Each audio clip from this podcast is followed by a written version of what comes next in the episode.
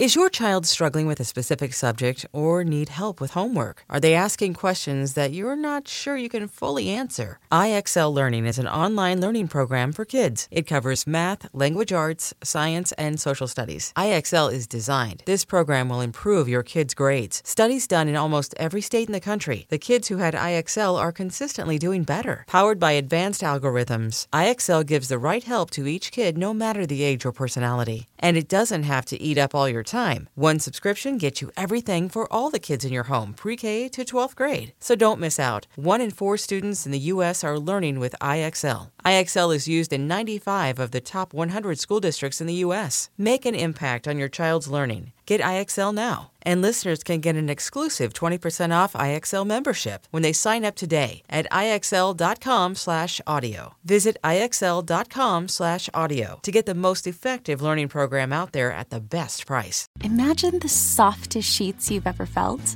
Now imagine them getting even softer over time. That's what you'll feel with Boll and Branch's organic cotton sheets. In a recent customer survey, 96% replied that Boll and Branch's sheets get softer with every wash. Start getting your best night's sleep in these sheets that get softer and softer for years to come. Try their sheets with a 30-night guarantee, plus 15% off your first order at bollandbranch.com code ODYSSEY. Exclusions apply. See site for details.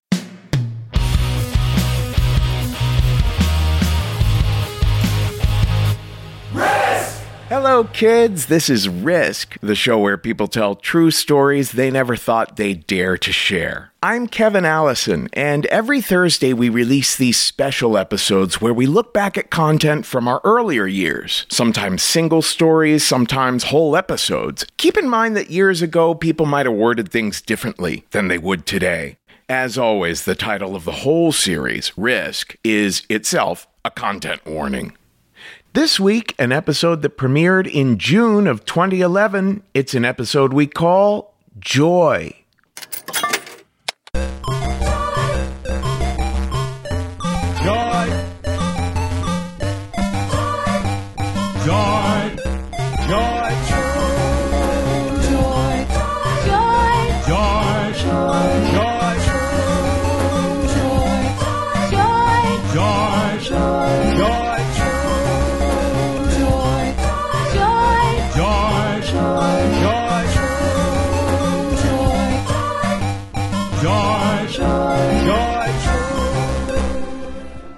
That's the joy of risk.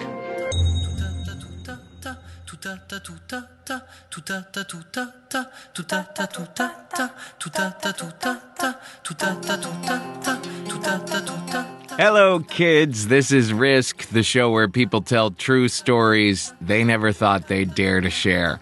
I'm Kevin Allison, and up top, we heard a sound collage by Mr. Jeff Barr, and this behind me now is Icasso by Lesasso.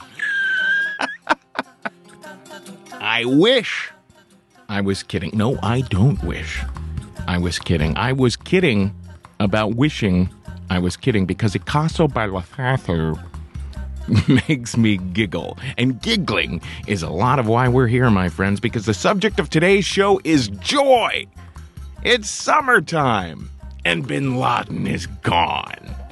If I were you, my friend, I'd get those flip flops on good and snug, light up a doobie, throw some poppers and lube in the backpack, and hit the town with a little RISK in the earbuds.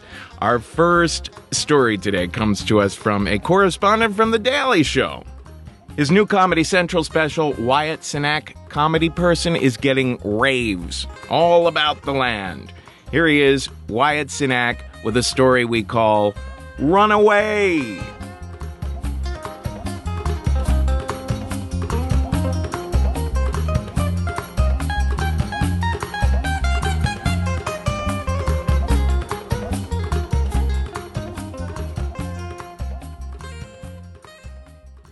I uh, I also like Mike was supposed to do this show a while back, and I bailed out. And I think I was supposed to do the one uh, Eureka, which that one I actually had stuff for. Like I was like, oh, I could talk for an hour about the sci-fi television show Eureka. lots of stuff about that. A town full of scientists. Why is it not more interesting? But instead, I, I agreed to do this, and uh, joy was the topic. And joy is, it's kind of a tough one for me. Um, only because, like, I don't, I don't have, like, a lot of moments I can think of as, like, oh, that's a joyous moment. Like, I don't have, like, great moments of joy that I think to. And, like, I've never had those. And I, I never really grew up with those. Like, my parents aren't, like, Vulcans or anything, but, like, we just weren't like celebratory people in that way. Like it was, I, I don't know. For some reason, I guess for me, like I always kind of saw growing up, my my thought process was like, oh well, like you don't want to be like overly celebratory because like joy leads to hubris and hubris leads to hate and hate leads to fear and fear leads to the dark side and I know that I just made a Star Wars reference after I made a Star Trek reference. And, fuck you. but I was just, I was never that person. Like, I'm a person, like, I love sports, but when I see, like, my team score a touchdown and there's, like, a celebratory dance, I always cringe. Like, I know. Like I know I'm gonna be that old man at an Eagles game that's just gonna be like, act like you've been there before, but I'll like mutter it under my breath because even yelling it is like too much of a show. Like I like even like I just I don't go to weddings because like I feel like even that's like too much. Like, oh yeah, it's great that you all found love in each other's arms and that's wonderful that you found each other, but at the same time like half of all weddings end in divorce and I'm not wishing any bad on you. I just don't know if this is the most appropriate time to do the electric slide. Like maybe after you've been married for like 50 years, then it's appropriate. Now it just seems showboaty. So I say all that because I don't have a lot of moments of joy that I can think to, but I have one from when I was in high school and I was 17 years old and I went to an all boys Catholic high school. And one of the selling points to my parents for this school was that they promised to turn your boy into a man, that they would make a man out of your boy. And so my parents ate it up like catnip and sent me there. And the way they would do this is they would have retreats. They would send you on retreats every year freshman year, sophomore year, junior year, senior year. You would go on a retreat where you and some priests would go out in the woods where, like, nobody could find you and they'd share secrets with you which it's amazing to think that there was a time when like people were okay with letting their children wander off into the forest with priests where no one else could hear. And they were just like, yeah, that seems safe. Get in that rusty van and go with go with the good father in faith. But that's what we would do. We would have these retreats. So every every year you'd go on this retreat and you'd go out into the woods and it's just like a day long thing. And we go out there and get to the woods and we watch the great santini.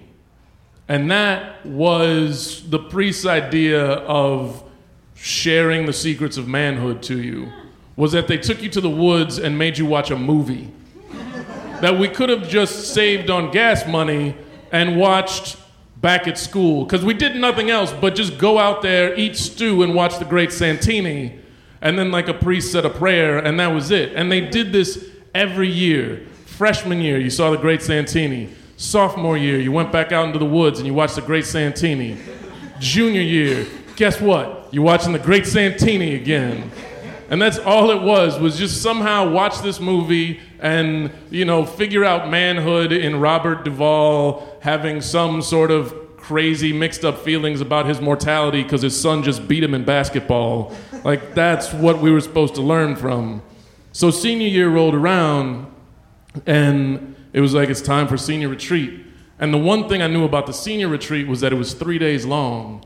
And I was like, shit, I don't want to watch the Great Santini for three days straight. That's terrible. And so I wasn't looking forward to it. And then eventually I found out, like some the priests, like they pulled us aside and they said, uh, since you're seniors, you're you're men now, and you get to choose what you want to do for your retreat. And so each kid got to individually choose what they wanted to do, and there were three options. And the first option was you would go camping. So a bunch of you would go camping with some priests. And I wasn't really into camping, so I was like, meh, no. And then the second option was like you volunteered on a farm. And like as a black dude, I feel like doing free labor at a farm just isn't a good look. Like I don't care if it's volunteer work, it's just not a good look. Like, so I was like, I don't want to do that one. So the next option, the last option, was a silent retreat. And you would spend three days in this like commune where you would like hike and there was like a creek and there was like all this open fields and the only thing was you couldn't talk. And so I was like, all right, that seems easy enough. So I was like, I'll do that. I'll do the silent retreat. So I went to the silent retreat, and it was actually like it was really pretty. Like you go out and there's a creek, and you go hiking, and like it's really nice. And you and it's weird when you're somewhere and you don't have to talk because all of a sudden you have no more obligations. Like it's there's like this great weight that's been lifted off your shoulders because like nobody's expecting anything of you, and like you don't owe anybody anything. So you're just like with your own peaceful thoughts and it was cool like i'd see like some of the other guys around like we weren't really supposed to interact so we'd like run into each other every now and again and like have some like half-ass sign language like and like shit like that and so it was cool for the first day but then the second day rolled around and it's weird because the reason they gave us this option of the silent retreat was to kind of understand what the Catholic priests go through when they have like vows of silence and stuff. And they call it a vow of silence, but what it really is is quitting talking cold turkey. Which, like, when you quit smoking, you at least get like nicotine gum or like a patch or something like that. But this is just like no fucking talking. Like, 17 years of my life, all I've done is talk. And now I can't do it anymore. And I'm starting to have like the DTs and like I'm getting irritable and antsy, and I'm just like, uh, and like I don't. I brought a book, and I'm just like, oh, screw you, book, and just like, and I'm trying to figure out like how am I gonna get through these next two days, and I wound up going to the chapel, and it was like this cool little like dark room where the only light came from this window that was like opaque, and I'm sitting there by myself, and there's a part of me that's hoping for some great awakening like some like i feel like in high school i always heard about like those great catholic awakenings and they always kind of promoted that that that might you know send you to the priesthood and i hadn't totally ruled out like becoming a catholic priest i wasn't catholic but i'd seen the priests at my high school and it was like i saw them and i thought like they actually have like a pretty decent life like they live rent free and they get like three square meals a day. And I thought about it and I was like, yeah, I could do that. Like, I, I left the church part out of it and I was like, I could totally do that. Like, live at this school and then just spend all my time in the gym working on my basketball game.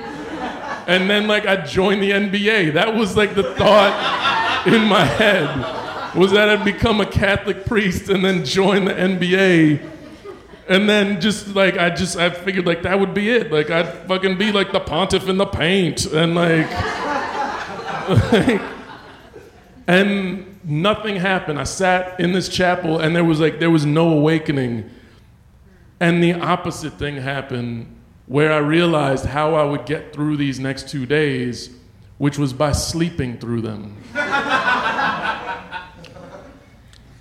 and that's what I decided to do. I decided for the next two days, all I was gonna do was sleep. And that's, and like, I'm not exaggerating. Like, I would eat food and then I would go back to sleep. And if I woke up from a nap, I would go back to sleep. Like, I never left the bed. If I was asleep, if I was awake in my dreams, I'd force myself to go asleep in my dreams. Like, it was just, I'm not waking up for two days straight. And when it was time to go, we're like all outside waiting for the bus. And I'm well rested. Like that's the most rested I've ever been in my life.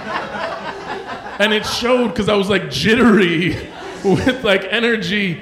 And I'm noticing that like other guys are also like kind of jittery. And I'm I'm like looking at them and I'm like, and they're like, and I'm realizing like we all fucking bailed on this and we all went to sleep for two days. And we're all just like, there's all this energy, and we're like broncos at like a rodeo stall, just like. And one of the priests is finally like, look, uh, the bus is running late, so if you guys want, you can start talking now. And I think he was hoping that we would have like integrity for his fucking struggle and be like, and instead, we just started screaming. Like, not even words, just.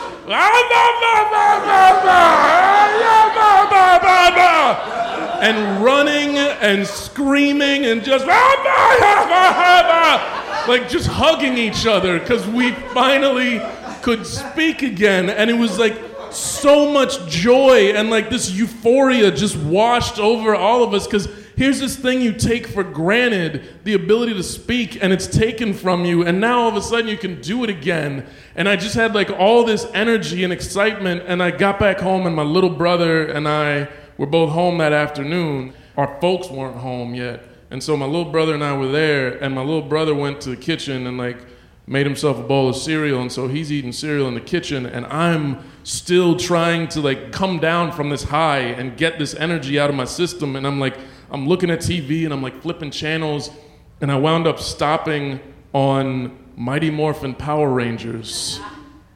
And the reason i stopped was because i saw a guy run and do a backflip off a brick wall and I was looking at it, and in this moment of just like everything that's going in my head, like time is slowing down, and I can see things and hear things more clearly.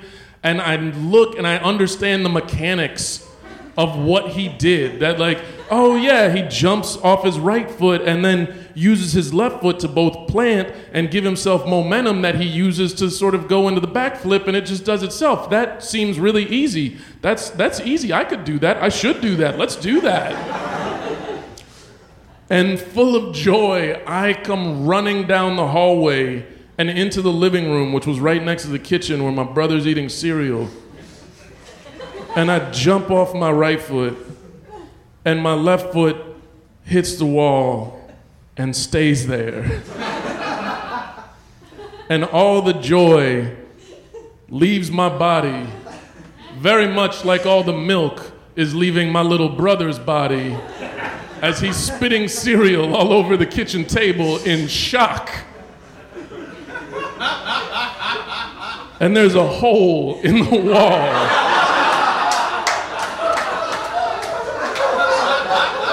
Because what I didn't account for was that he did this on a brick wall, and I did this on drywall.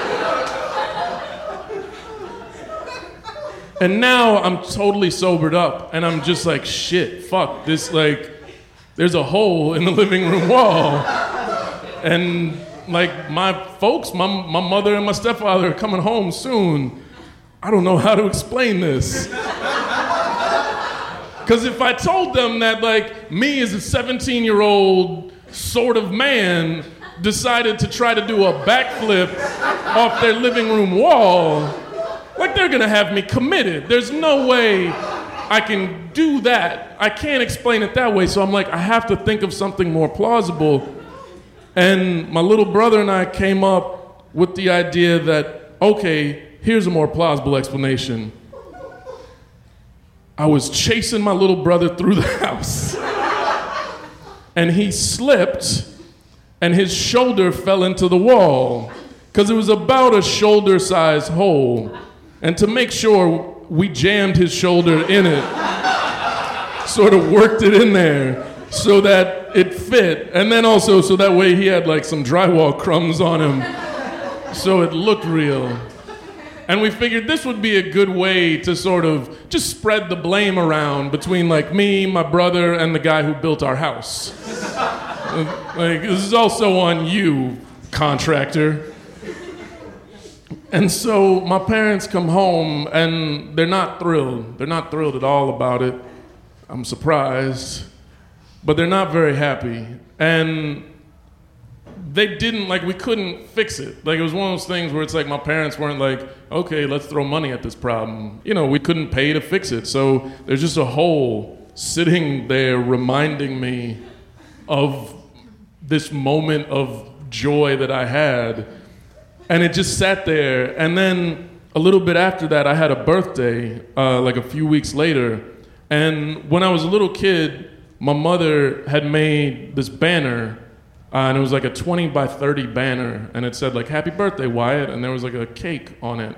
And when I was a little kid, she would hang that up in the living room, so I'd walk out and I'd be like, "Oh yeah, there's that banner for my birthday." and so now, turning 18, she hangs up this thing that I used to only see as a child on the wall to hide the hole.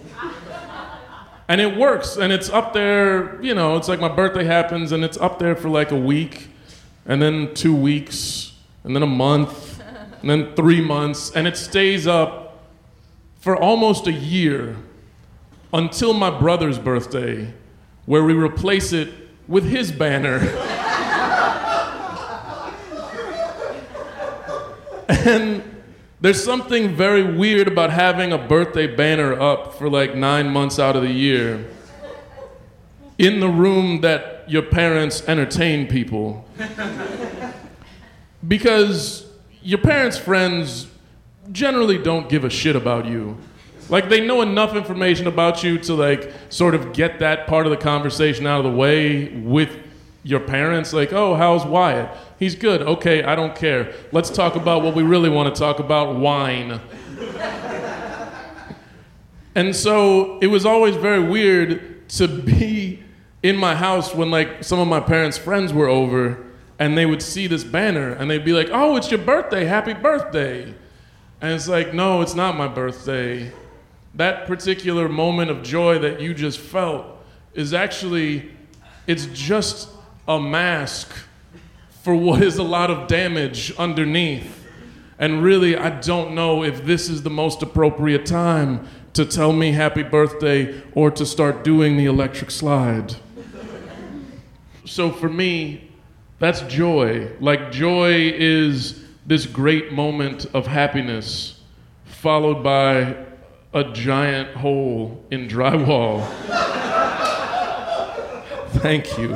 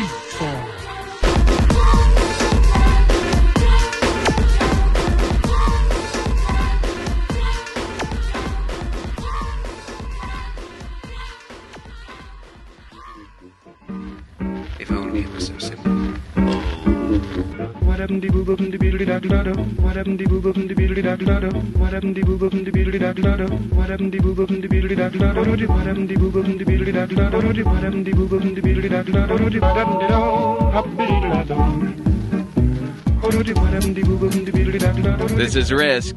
We heard a little something from Jeff Barr called Happy Thoughts, and this is called Bath Time in Clerkenwell by the Clerkenwell Kid. I'm going to try something new now, something a little different. Uh, at the Risk live shows, I often tell these short stories between the big ones. So now we will transition from me to me. We call this one The Still Heart.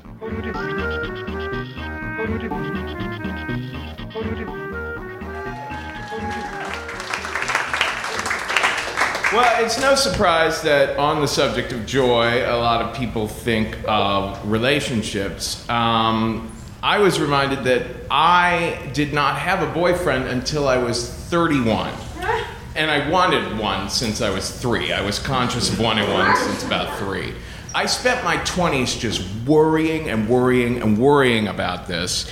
And I would go through hell just to bring myself to say hello to a guy, like at a bar. And if I got to the awkward point that I actually got his phone number, then I would spend the next, you know, 48 hours going, uh, uh, is he going to call me? Am I going to call him? Uh, how long do I wait? How long is, what's he thinking now? Ah! So if it was going to work out at all, it was going to have to be that he would like to be with a basket case, basically.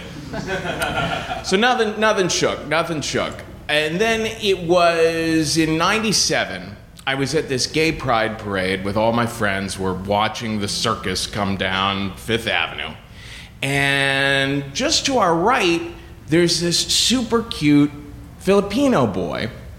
Actually, he's just to our right, but he's actually like uh, 20 feet above us because he has climbed a telephone pole. And I look over at him and he smiles at me, this big, beautiful smile. And without, I didn't have time to think. I just smiled right back. And then I got shy and looked down. But every time I looked back up, we were smiling at each other. And I'm like, well, this, this is, there's no more perfect time to say hello, except for one thing. He's 20 feet above us on a telephone pole. What am I going to be like? Hi, you know? And in retrospect, I could have just walked up and said, hey, come on down, which a police officer was surely about to do at any moment. but then my friends were like, no, no, no, we got to get to this party. The ecstasy's about to kick in. Let's get the fuck out of here. So my friends start running off, and I'm like, oh no, I'm to lose him. I'm to lose him. So I start running after them. And now the Filipino boy and I are looking back at each other, and it's like, oh, oh, oh, okay. And then four years later, I'm walking down Park Avenue. Now, this was in October of 2001. So, for the past month, the city had just been going through every emotion imaginable because of 9 11. And there was something about that period, just the, the vibe of New Yorkers in general during that period, where it was like people were a little less neurotic, people were a little less bullshitty, people were just like a little more real. So I guess I was just kind of in that state. And I'm walking down Park Avenue and I'm crossing the street and I see this big smile pass me. And then we turn and we're both smiling at each other. And again, you know, I can't help it. It's just a big smile and, and we start to say hello to each other. And he says to me, You know, we've smiled at each other before. Uh, four years ago at the Gay Pride Parade, I was up on top of a telephone pole. And I said, Holy fucking shit, I totally remember that. And there was just this instant like connection between us. And we, we had a little chat and we exchanged phone numbers, but it was walking away that I had this kind of surreal experience. I realized I'm not worried. I'm not asking myself, am I going to call him? Is he going to call me? When, when, when, when, when, when? None of that. I just felt this kind of like calm this like peace with the fact that, yeah, we're gonna be getting together. And so that I think was one of the most profound moments of joy for me the lack of the worry. And that was, in fact, the beginning of my first relationship.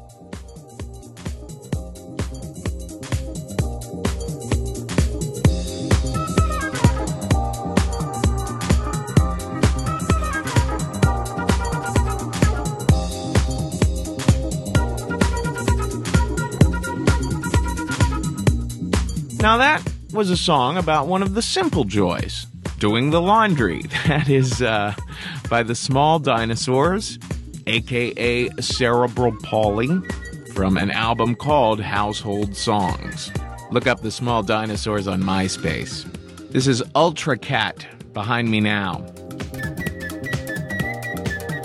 Here's a story by the very funny stand up comedian Mr. Mike Lawrence. It's called Confessions of a Bleeding Penis.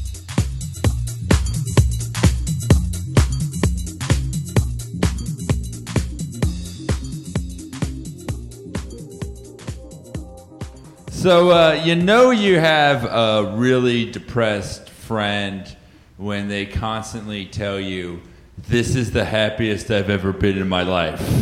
That is a sure sign, and I say that about six or seven times a year. So I've said it like at least four times this year. But no, I'm really happy. Uh, but I remember the first time I ever said that, and that was in, in high school. And, and I truly did feel like I was the happiest that I'd ever been because I finally found something that I was good at, and that was slam poetry.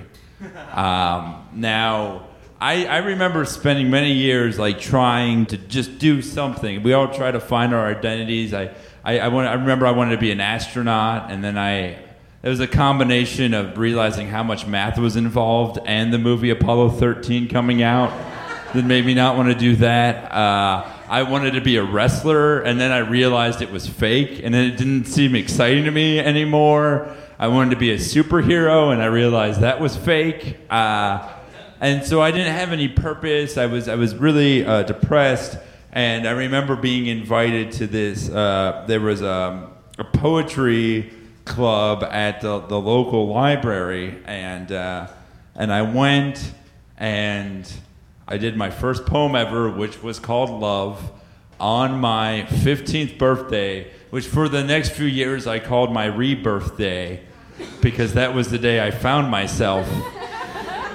and uh, so, fun fact: atheists can be more annoying than Christians. Uh, I was so proud because and then I and I and then I would go every single month, and I was so committed to it. Uh, and I feel like the amount of joy you have in a particular moment can be uh, personified and valued based on how much shame you have when you look back at it. So that truly was the happiest moment of my life because it was so sad. Uh, and I would go to this teen poetry uh, meeting every single month. My dad would take me sit out in the library lobby for about an hour to an hour and 30 minutes, which I didn't feel bad about because he used to take me to AA meetings when I was six and I'd be in a church lobby. So I felt like I was getting even on some level. Except the, the alcoholics eventually changed themselves. The, the poets are still what they are. Uh, it's the only difference. Uh, because like most people would go and they'd have one or two poems. I would read seven or eight, but have ten to fifteen, and I would just write and write and write, and I had so much to say and, and so much to feel and think, and I believed that everyone wanted to listen. And I was in the high school literary club. I won a uh, poetry competition uh, in, in high school. I won the uh, Cinquain Award, Best Cinquain, and this was literally my Cinquain. It's a, five line poem. Uh, I die, but no tears fall, no sympathy at all, just another death in this world, that's all. I spent eight hours on that. I was so proud of it. I still have the plaque. What if that was the guy in second place? Just giving you credit where credit is due. Uh, but yeah, it was this. It was this amazing thing. I remember at the poetry awards, there was a band that dedicated their cover of the Cranberry Zombie to the victims of Columbine uh, because they hadn't suffered enough. Uh, one of the, the saddest moments of, of, the, of all this, uh, by that I mean happiest back then, was I wrote my own screenplay. Uh, anyone write their own screenplay when they were 16? No, just this dreamer. Uh, yeah, I wrote my own screenplay, and the name of it was Definitive Verse, and it was about. uh, It was very fictional. It was about a teenage poet named Johnny Angel who killed himself so that the world may live.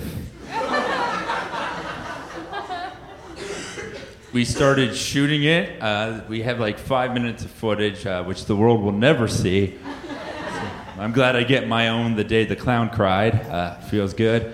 But uh, I remember uh, I went to uh, the make your own t shirt place at the mall and made my own definitive verse t shirt. On the front, it said, A poem a day keeps the therapist away. And on the back, it said, Definitive verse 2000.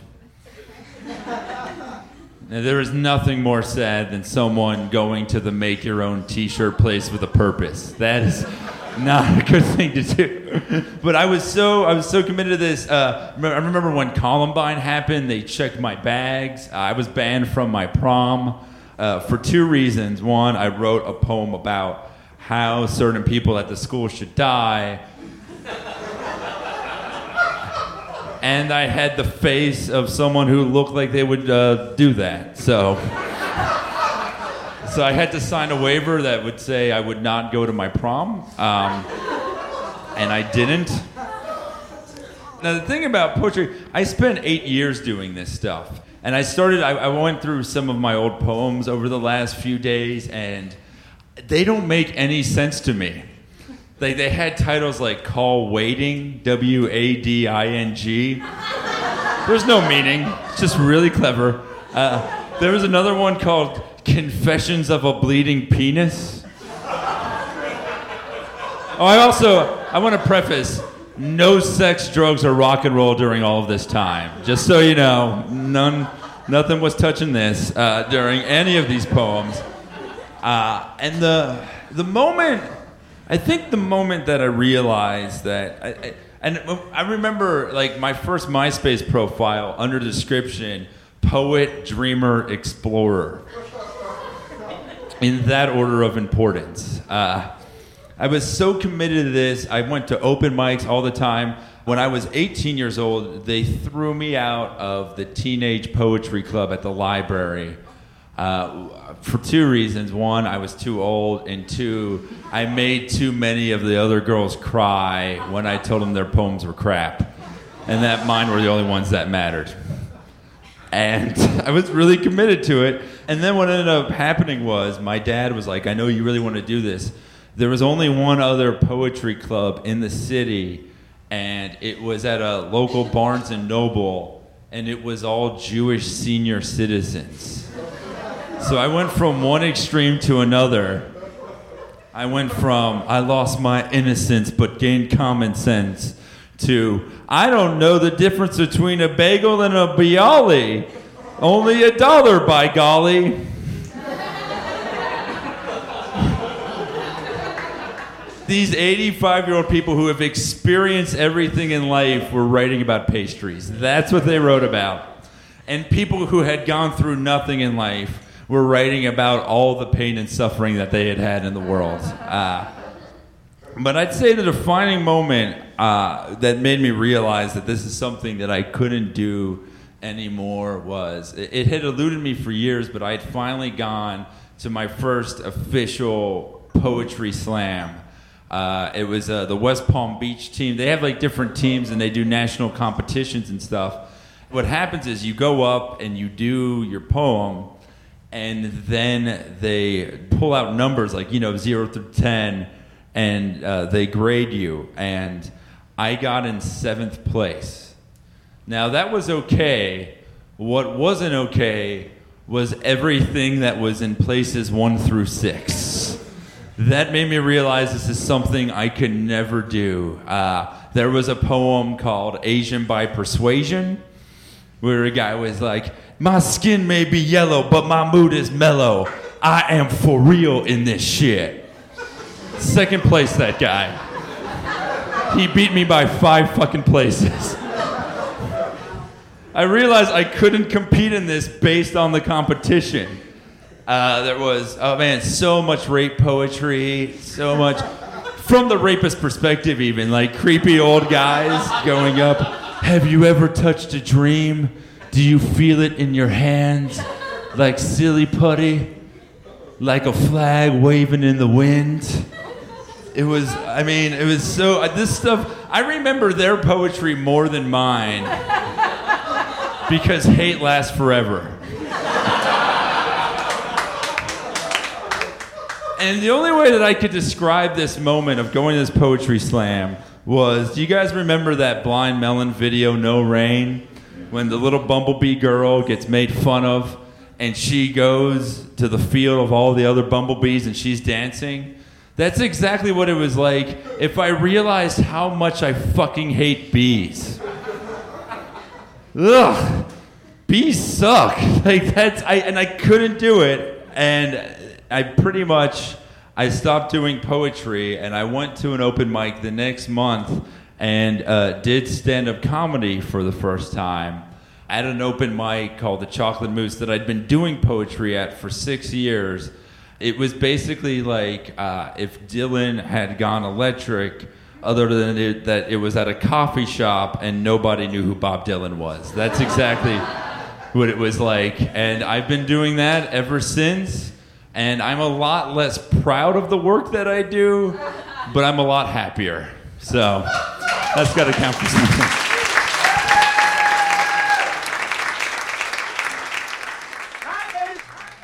I'm going down, down, baby. Street in a range. Boom, boom, baby. Uh, ready to let it go. Uh, uh. Shimmy, shimmy, cocoa up. Listen to it pad. Light it up and take a puff. Pass it to me now. I'm going down, down, baby. Yo street in a range. Boom, boom, baby. Ready to let it go. Shimmy, shimmy, cocoa up. Listen to it pad. Light it up and take a puff. Pass it to me now. You can find me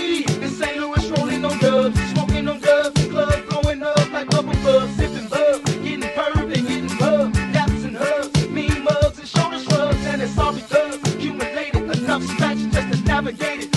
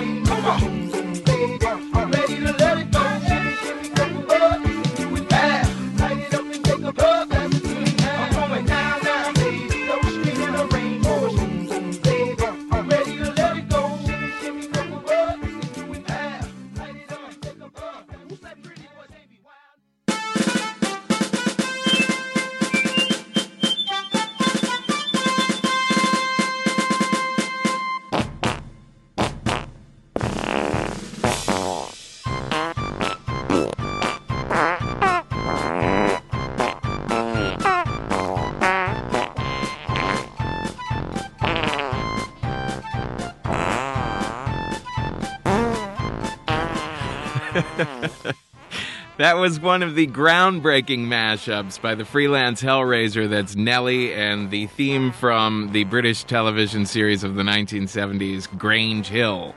The mashup is called City Grammar, and this behind me now is the Do or DIY uh, clan, as well as people like us, with a song called Awful Fun.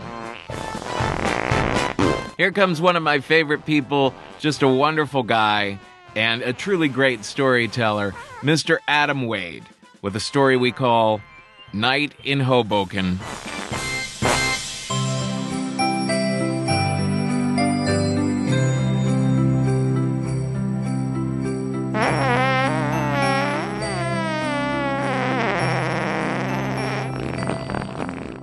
Uh, my name is Adam Wade. I am originally from New Hampshire. Um, first 23 years of my life I spent in New Hampshire. I went to college, Keene State College in Keene, New Hampshire, and, and I always wanted.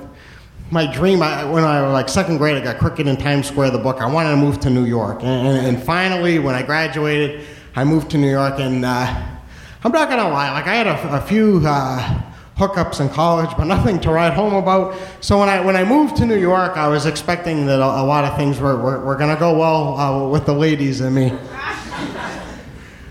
But I didn't live in like Manhattan or, or one of the boroughs, uh, outer boroughs. I, I lived in Fairview, New Jersey. That's where I got housing because I didn't know anybody, and uh, it's about 45 minutes away from the city. And I would take the bus into work and stuff. Uh, but it was very difficult socially because I lived alone, and in, in, Fairview there weren't a lot of um, women my age, and there weren't actually any bars. Um, so I would go to bars, and if I ended up doing well, uh, my options were to spend $100 that I didn't have to take a cab all the way to Fairview, uh, or uh, go to the Port Authority and they had like, a, like the little gypsy buses outside and, and then take the bus back with the girl. And, and uh, it never uh, worked out. But after uh, two years, I moved to Hoboken, New Jersey, and, and and potential. And, and, when I say just a lot of bars in, in Hoboken, and I had my own place, and, and I just figured it was just going to be a, a, hell of a lot easier. So I, I scouted like like the, the, bars, and I found like this Irish pub that kind of fit my personality, and, and I started going there on the weekends, and I would get there like you know, 6:30. I get a beer, and then Miller Lite. You know, I kind of nurse it for a half hour, and then at seven I'd get my my burger medium well and I would just sit there, and then I'd finish that, I'd get another beer, and then when I was done my burger, uh, it was like around 8 o'clock, I would stand by like the jukebox and just stand there till like around 9.30, 10 o'clock, and, and I would go home. So I was uh, at the time I was a production assistant at NBC Sports, and, and like all, like I used to tell everybody my, my problems and stuff, and, and I had like a couple mentors that were like older guys that worked there, like the sound guys, and I'm like, I don't know what's going on. I mean, I'm going there. I, you know, I'm, I'm, I'm finally in Hoboken. I have my own place. You know, I'm ready. You know, I'm ready to go. You know, ready to go. And, and they're like, well, you know, you smiling or you never smile? I, go, I, I don't know. They go, well, smile. See what I, I go? I, I, smile. They go, well, smile. I'll smile. so the same thing. I would do the same thing, and then when I was at the jukebox, I would just smile, and like probably like too much because like they started calling me like, "Hey, look, it's it's Guy Smiley," and they're like, "It's the Smile Guy," and and and and, and it was frustrating. Uh, so I was like, guys, I don't know what the hell I'm doing. I'm, I'm doing everything you say. Like I'm going, I'm smiling, I'm, and they go, all right, all right, all right. Well, let's break it down now. What, when when you go like, what time do you go? I go, well, I go, you know, 6.30. And then they go, Jesus Christ. They go, no, no, no, no. They go, what time do you leave? I go, like 10.30. I mean, I got to get up. I got to go to sleep. They go, no.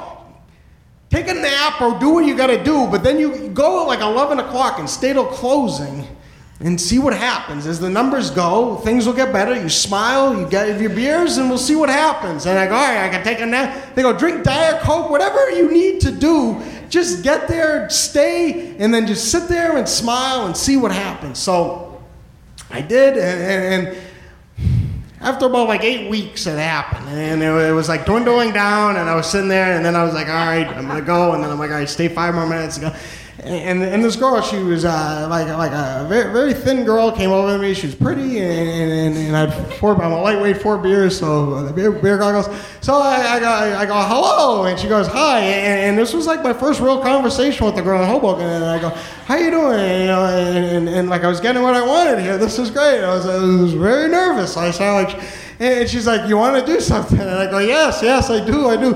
Well, you know, you know, there's a 24-hour bagel place. You want to go get a bagel? And she's like, "No, I don't want to get a bagel." Go, "Oh, all right, yeah, yeah, yeah." she's like, "Why don't you take me home?" I go, "Yeah, yeah, yeah." yeah. now she's like, "Yeah." Okay. So like we're walking home, and, I, and, and like the whole thing is like I, I made her like it, she was doing me a big favor, and, and, she did talk like that, like she was. So, but I, I, I was lonely. I was just very happy. Like this was this was great, and so we we, we go down to my basement apartment, and, and uh, she's not impressed. And I'm very neat, so it was, but it was clean. And she goes, "No way, no way." I go, "What, what, what?" And she goes, "I will not hook up with, with, a man with a twin bed. And I'm like, come on, come on, come on. And, she's like, no. And she's ready to leave. And I go, I got, I got, a, I got, a, I got a bigger bed. I got full size. And, and she's like, where? So I, I went, went under the bed and I, I, pulled out, like when my brother comes, I pulled out the air mattress and uh, like for seven dollars more, you could have got the one that plugged in and you hit the button. But I didn't. I have just like the little pump that you have to do manually. And like I could say, yeah, I was trying to be quirky. And go, no, no, I was just desperate, and uh, so I was just pumping it up quickly. And she and she's like, well, "Have a good night, nice meeting you." I go, "Wait, wait, hey, did you know like Sylvester Stallone lived on one of these when he wrote Rocky?" And she's like, "What the fuck does that supposed to mean?" well, what it means is, you know, it's like I I got potential. and then like she grabbed the door. I go, "Wait, wait, wait, wait, no, one more. Hey, let's, let's face reality here. It's 2:30 on a Saturday night. This is the best you can do." which is good, which is good. I was working on my confidence, which is good. So you can go home now and, you know, feel bad for yourself. You can come over here come over here and you can hug me. She, she didn't hug me, uh, she left. Uh, so I, I went to work the next day. I go, what the fuck you guys doing? You, know, you, you telling me to smile. They start making fun of me. You're telling me to do all these things. I go, they go, no, you're doing this is awesome. I go, how is it awesome? They go, it's so awesome. You're doing it. It's gonna happen. You're playing the numbers. It's gonna happen. But this is huge. You're making huge steps here. I go, huge. They go, just keep doing what you're doing, and it's gonna work. I go, all right. And then they were good guys. Like, okay, okay. So 11 weeks later. It, it was a big night for me. So the bar's closed, there's like four girls left. A healthy sized girl of the group came over to me. And she was like a plus size Belinda Carlisle from the Go Go's. Like, and I'm like, I'm a, that's my go to of the Go Go's. Belinda Carlisle has always been my favorite. So uh, we start talking, and it's very easy. And I've had four beers again, so I'm pretty much shit faced. So I go, oh, hey, how you doing? Hey, how you doing? Uh, uh. And she's like, oh. I go, yeah.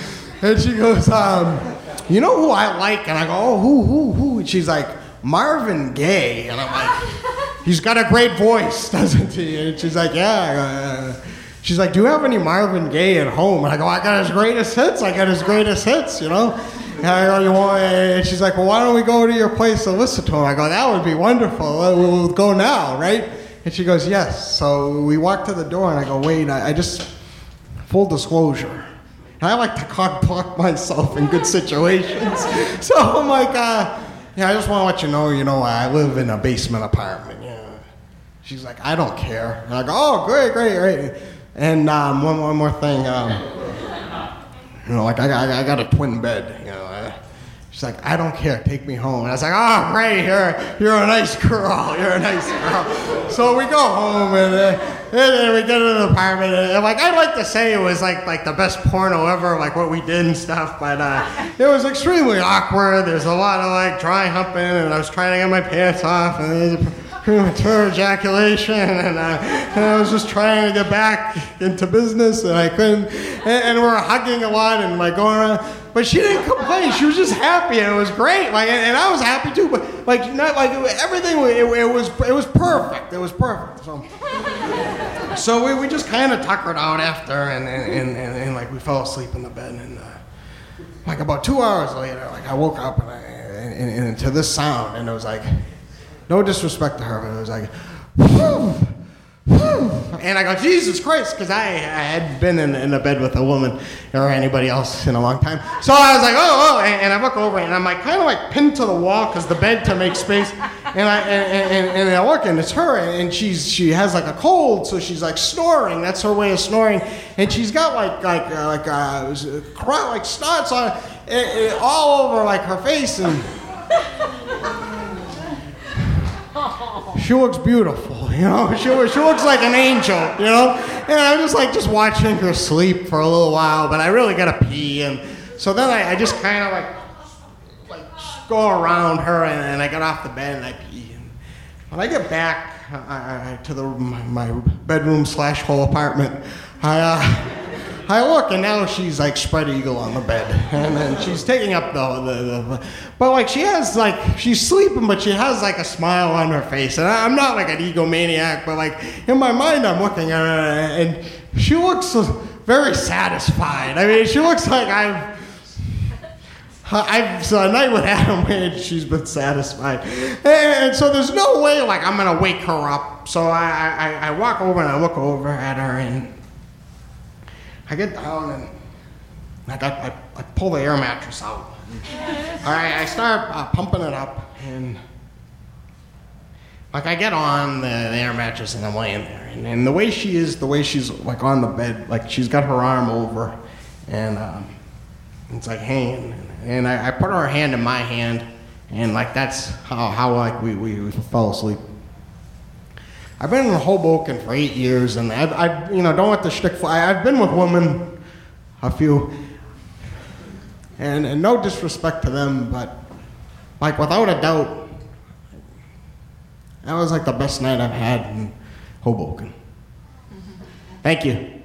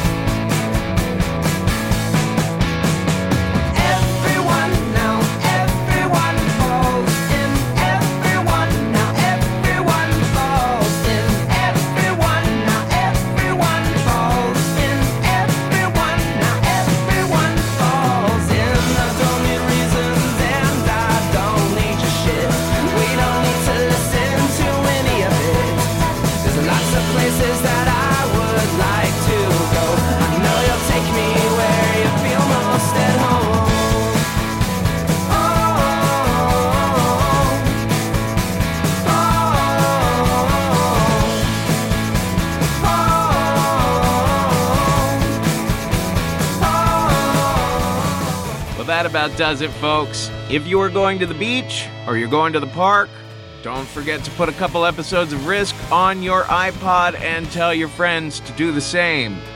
This is Skybox behind me from their fantastic album Morning After Cuts. They're at skyboxmusic.com. Today is the day, folks. Take a risk.